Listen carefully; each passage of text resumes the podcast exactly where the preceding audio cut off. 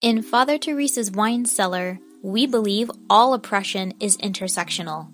And this means our analysis of current events frequently includes discussion of difficult and explicit content. Any combination of the following topics could be included in our show murder, rape, war, climate change, racism, sexism, violence, sexual violence, homophobic violence, heterocentrism, discrimination and abuse against individuals of nonconformist sexuality, domestic violence, child abuse, child rape, child neglect, elderly abuse, verbal abuse, police brutality, microaggressions, ableism, cyberbullying, genital mutilation, ideological extremism, and people just being total fucking assholes.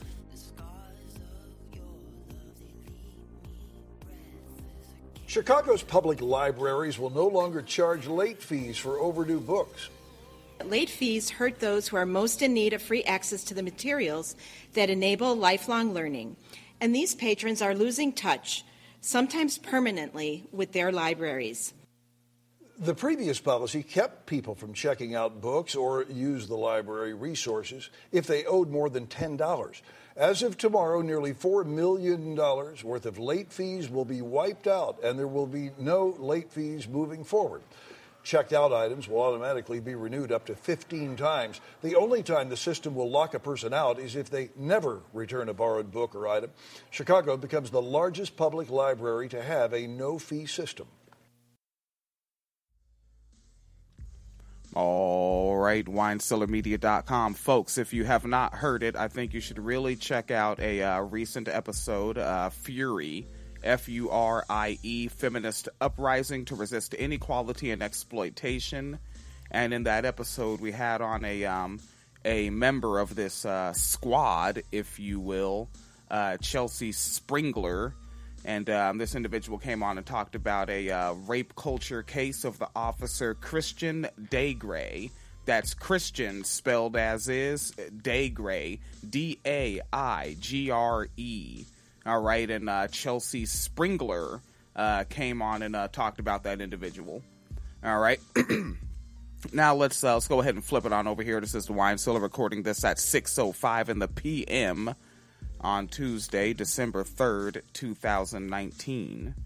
And we're taking a look at Flint, as we tend to do. And there has been an audit.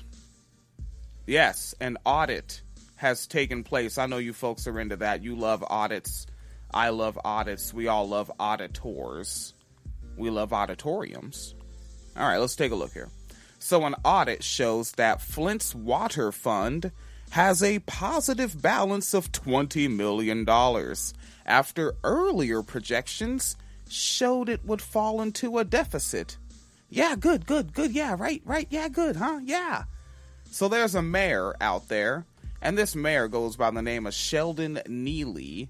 And Sheldon Neeley has hope and change, but really just hope. Hope to spend some of the money upgrading infrastructure to comply with a 2016 Environmental Protection Agency order requiring improvements. He said a municipal finance expert is reviewing the results of a preliminary assessment of the fund to confirm the results. The assessment is part of his goal to provide a thorough review of the city's finances upon taking office.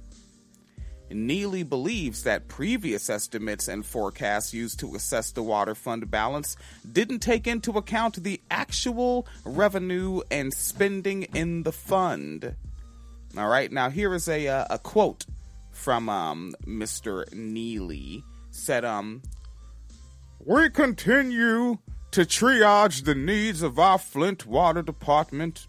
It's shocking to find out that poor fiscal oversight potentially created such a large discrepancy in actual versus ex- reported dollars in the water fund. Our first step will be to confirm those initial findings. End quote. Spot on. Perfect impression. Now, here's the best part because when I was looking up this news and looking up my Flint water updates, you know, smiley face, like the vibe of the articles I was finding was like, holy shit, they're in the green when we thought they had a deficit. But this is the fun part, right? So Neeley's administration is hoping to use the $20 million balance to address critical needs for Flint's water system based on a 2018 plan compiled by Arcadis. The plan calls for $200 million worth of improvements over 20 fuck years. You think about 20 years out, it's going to be who knows what the fuck it's going to be because you're going to have climate change coming in doing whatever the fuck that's going to do. All right? So o- over 20 years beyond current maintenance projects.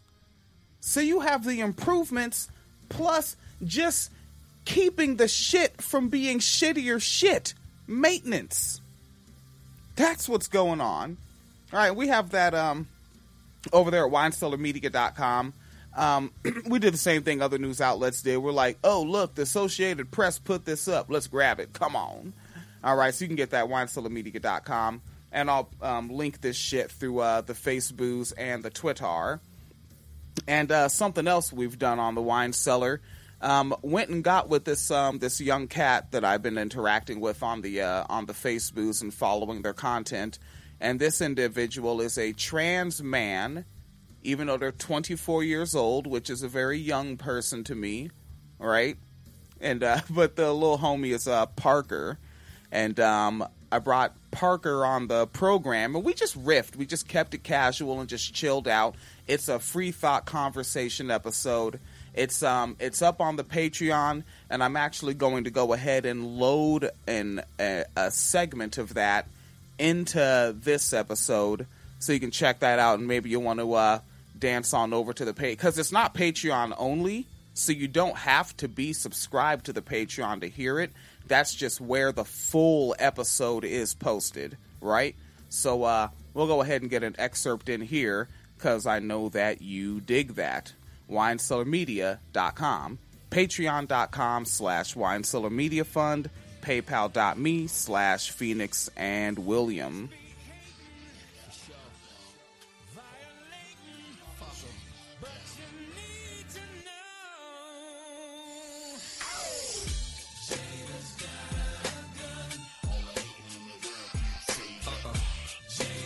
Don't tell me you fed the boys without me. You were in a coma. My God, what else happened? You won't like who's president. It's not Barney.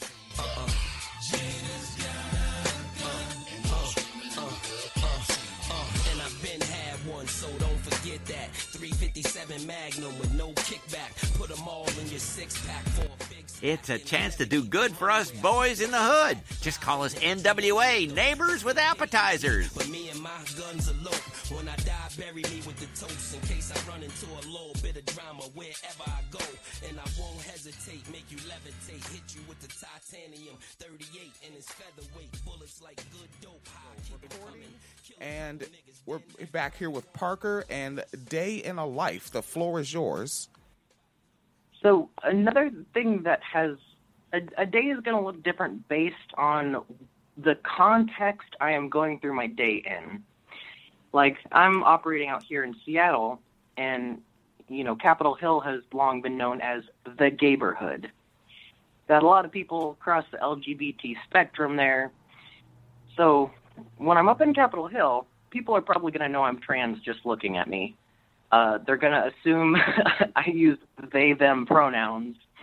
Interestingly enough, and uh, I I feel like I get handled with kid gloves there. I really feel like uh, even though people are more aware of transness there, it simultaneously comes with the sense that oh here's this this sweet sweet little trans trying to be a big man.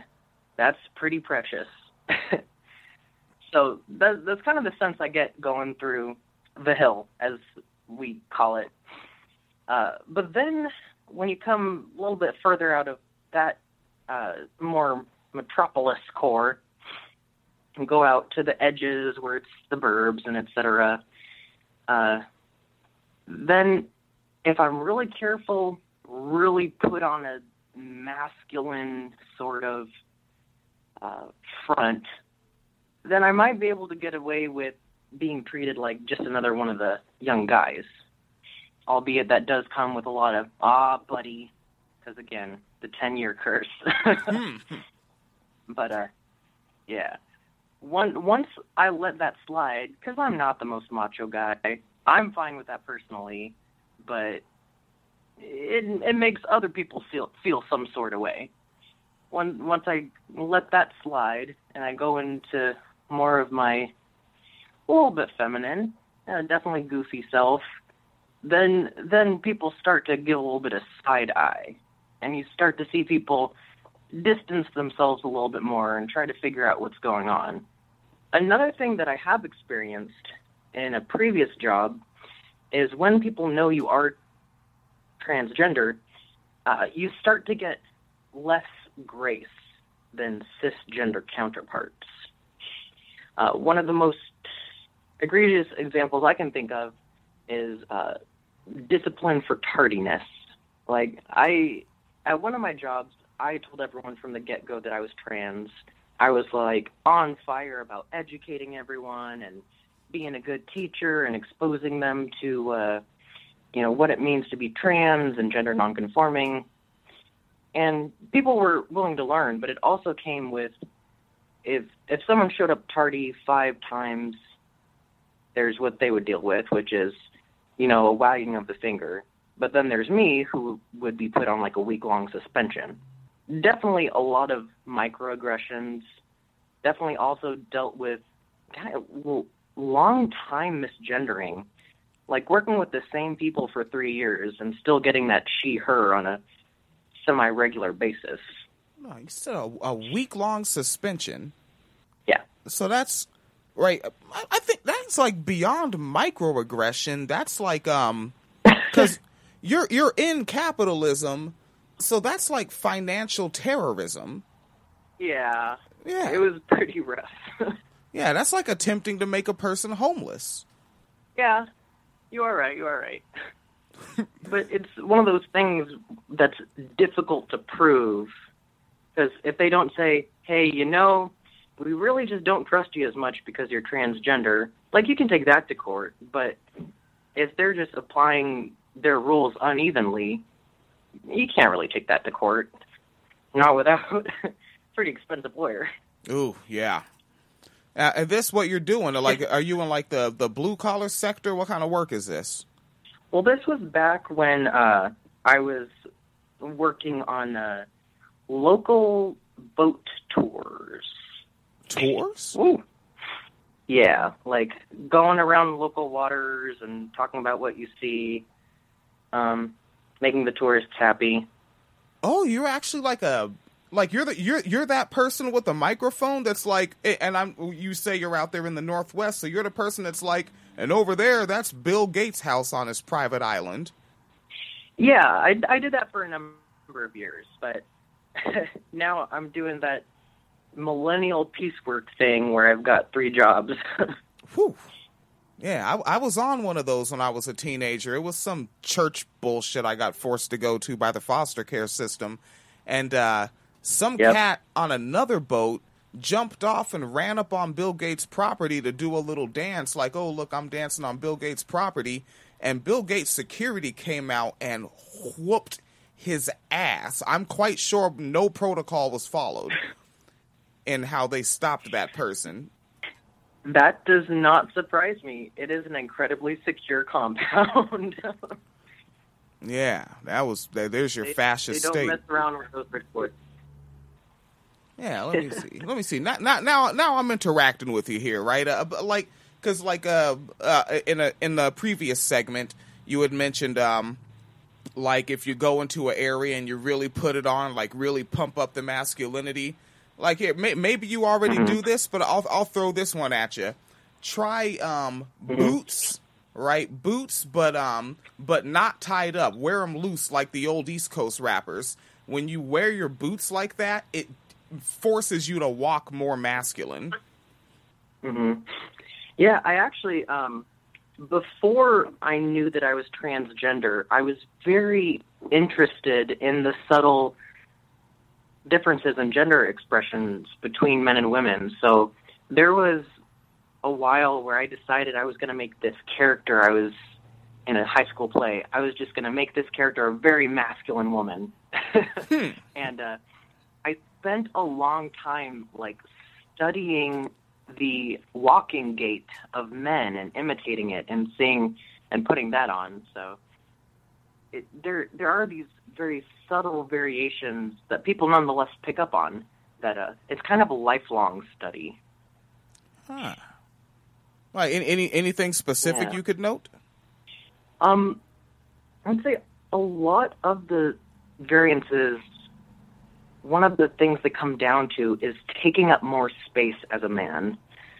Like with the gait, uh, a, man tends to put his feet out more at an angle, uh, take wider and longer steps. There's there's kind of a swagger, whereas if you look at your typical woman's walk, the feet are not going to be making as much travel, and a lot of that swagger is in the hips. Huh. but it is it is subtle. You you got to really look to see these things. Yeah, see, and given me ideologically, like it's gonna be hard for me to do it because I'm and I'm not I'm not I know you know what I I know my target audience they know me but I know it's gonna sound like I'm on some um, what do they call it the the virtue signaling, but like I really do try to not look at even if I find a woman attractive I try to look the other way because I think it is gross, creepy, scary, and also like you know like binary gender terroristic when cis men are staring at hmm. assumed cis women. So I probably will not get to study this as you have, just because ideologically I don't want to. Yeah, yeah. And I, I this makes me think of something else uh, entirely that kind of puts me off on a tangent on being a trans man, how interesting romantic orientation becomes. Because uh, I I figured out I was bisexual before I figured out I was a dude. And so I've had all sorts of feelings to figure out. like, you know, first I had to be like, oh, well, I'm a I'm a girl who likes other girls, and you know, I came up in this conservative evangelical family, so I have messed up feelings about that. You know, now I'm coming into like embracing my my my manhood, and so I'm like, oh, now I'm figuring out. So my attraction to men would be considered homosexual. Uh, so I'm figuring that out, and then there's this complicated relationship with women where like maybe I can pass as this and have that going on, but then I don't know. Straight girls feel a certain kind of way about trans men. Uh, So it's it's this Pandora's box. Oh, man, you know I'm gonna um if you if you care to go further into that, I can actually I'm gonna stop and segment that again like that because again this is stuff I don't know. I don't know if folks in the audience have heard or in general. Like you want to go further into that? yeah, I'm down to do that. All right, let me go ahead and hit stop and start it. All right, let's um excuse me. And let's go ahead and take a look over here. Uh trigger warning folks, this program is fucked up. I do not think I don't think I preloaded a uh trigger warning. I may have to uh Yeah. I need to make sure I have a trigger warning on this. Hey, good uh good responsible programming here. All right. Let's uh do what it is we do. All right, so Spokane, Washington State, or uh, if you're looking at it phonetically, it looks like it says Spokane, and um, I think there's like a a spoof like parody song about that too. That used to come on in the uh, early '90s around the Weird Al Yankovic time. I don't know if it was him, but yeah. Okay, so Spokane, Washington State. This is Eastern Washington, right? Like the side of Washington State folks always hear about is the Western Lowlands. That's on the um to the west of the Cascade Mountain Range, which is, you know, some volcanoes and whatnot, like Mount Rainier, Mount Tahoma, if you will. Is a volcano. I'm pretty sure we know about Mount St. Helens, you know, and um, so yeah, we're talking about Eastern Washington, and you typically hear about Western Washington State. Like Eastern Washington, all that shit, all that shit may as well just be Montana. Like Idaho and Western Washington might as well just also be Montana, right? If we were breaking up McMurica, and you know, like McMurica's a big bank, and we need to break it up because th- this is nonsense, right? Like Washington State, Oregon, and California should just all be California, right? Just call the whole thing California. Let the West Coast be its own state. You know, cut cut Eastern Washington off of Washington and let that be part of Idaho and Montana. It's, it's still going to be a population of thirty people. Fuck it, right? Idaho, Montana. Let all that be a state. The Midwest, figure it out. The South, we hate you anyway. Not not the bloody Ladia. We know that um some of the homies is down there but Jesus Christ, you know what the fuck we're talking about. Um, how am I tangenting and I didn't start the story yet? All right. So, a police officer, good cop, accused of second degree rape may have had inappropriate contact with at least two other women he met while on duty. We're all surprised, aren't we? And that's according to court documents and taped by the news outlet KHQ that also indicate that Nathan Nash commonly gave out his personal cellular telephone number to other victims. Excuse me. Nash is currently charged with one count of second degree rape and two counts of official misconduct. The original case against Nash uh, started Octo- on October 23rd when he showed up to an apartment in Spokane as part of a domestic violence investigation. Have we not heard this motherfucking story before? And I think when we were covering it, the only other outlet that covered it was fucking Lee Camp. And I don't think at that time he didn't. I don't think he even had the redacted Tonight Show. I think that was just his uh his moment of clarity podcast, and Lee Camp covered it. So, this original case, uh, a domestic violence investigation, according to court documents. Now, Nash visited her home, quote, under the guise of examining bruises as evidence for a prior domestic violence case.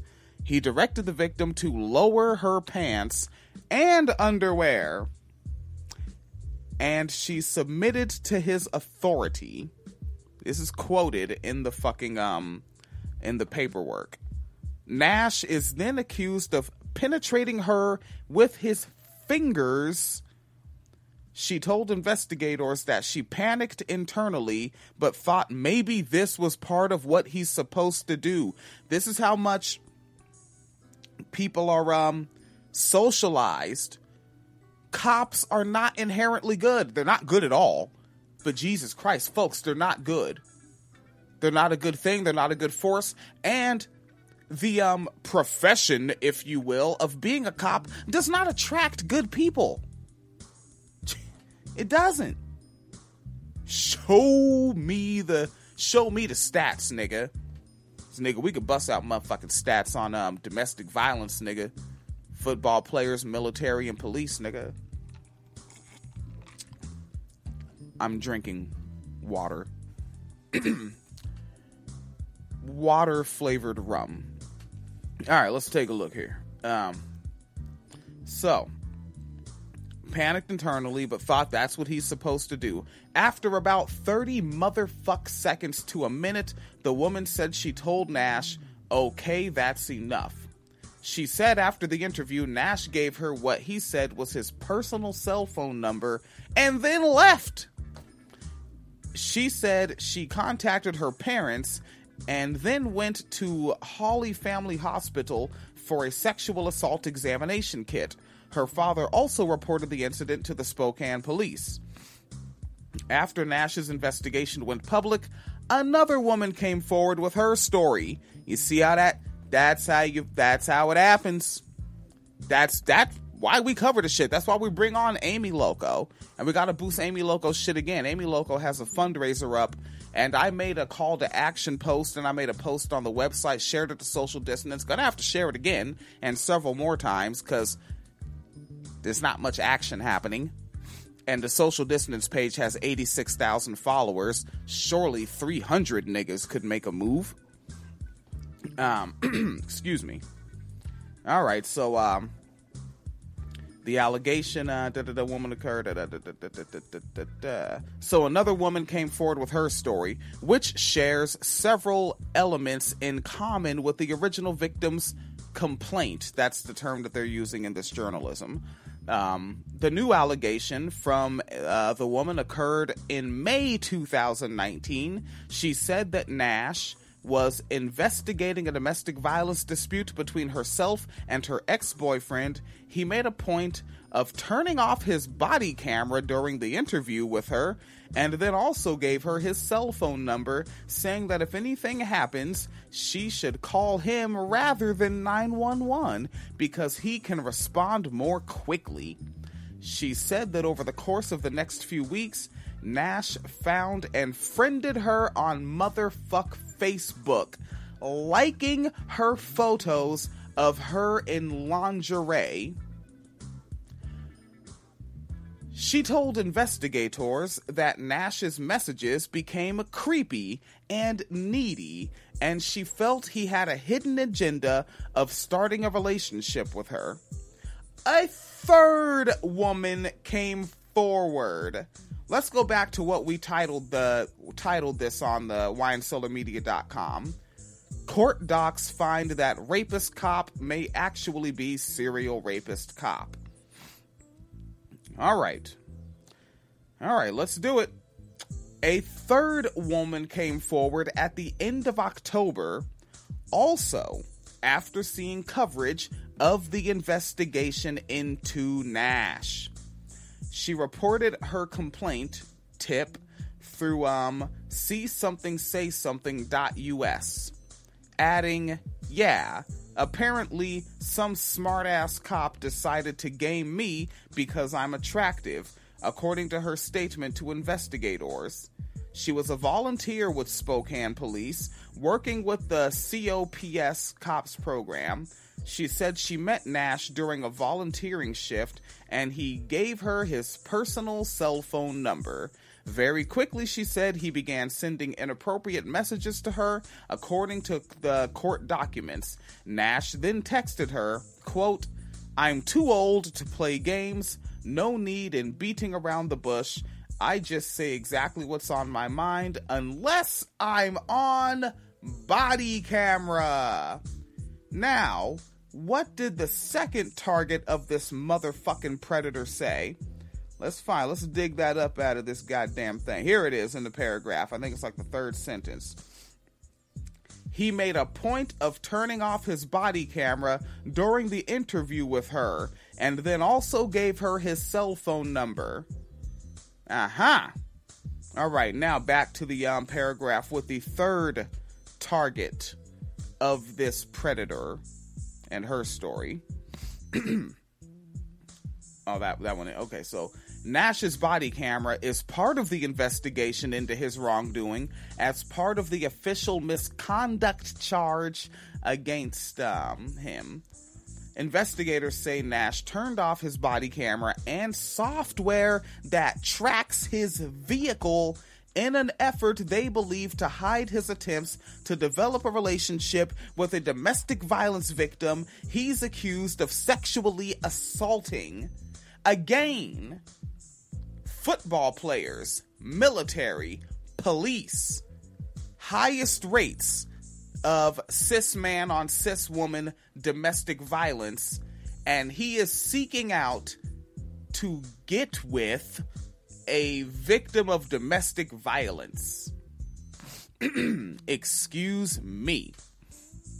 During an interview with investigators, court documents say Nash did admit to touching her, but he said he placed his hand on her private parts and he was just trying to do his job.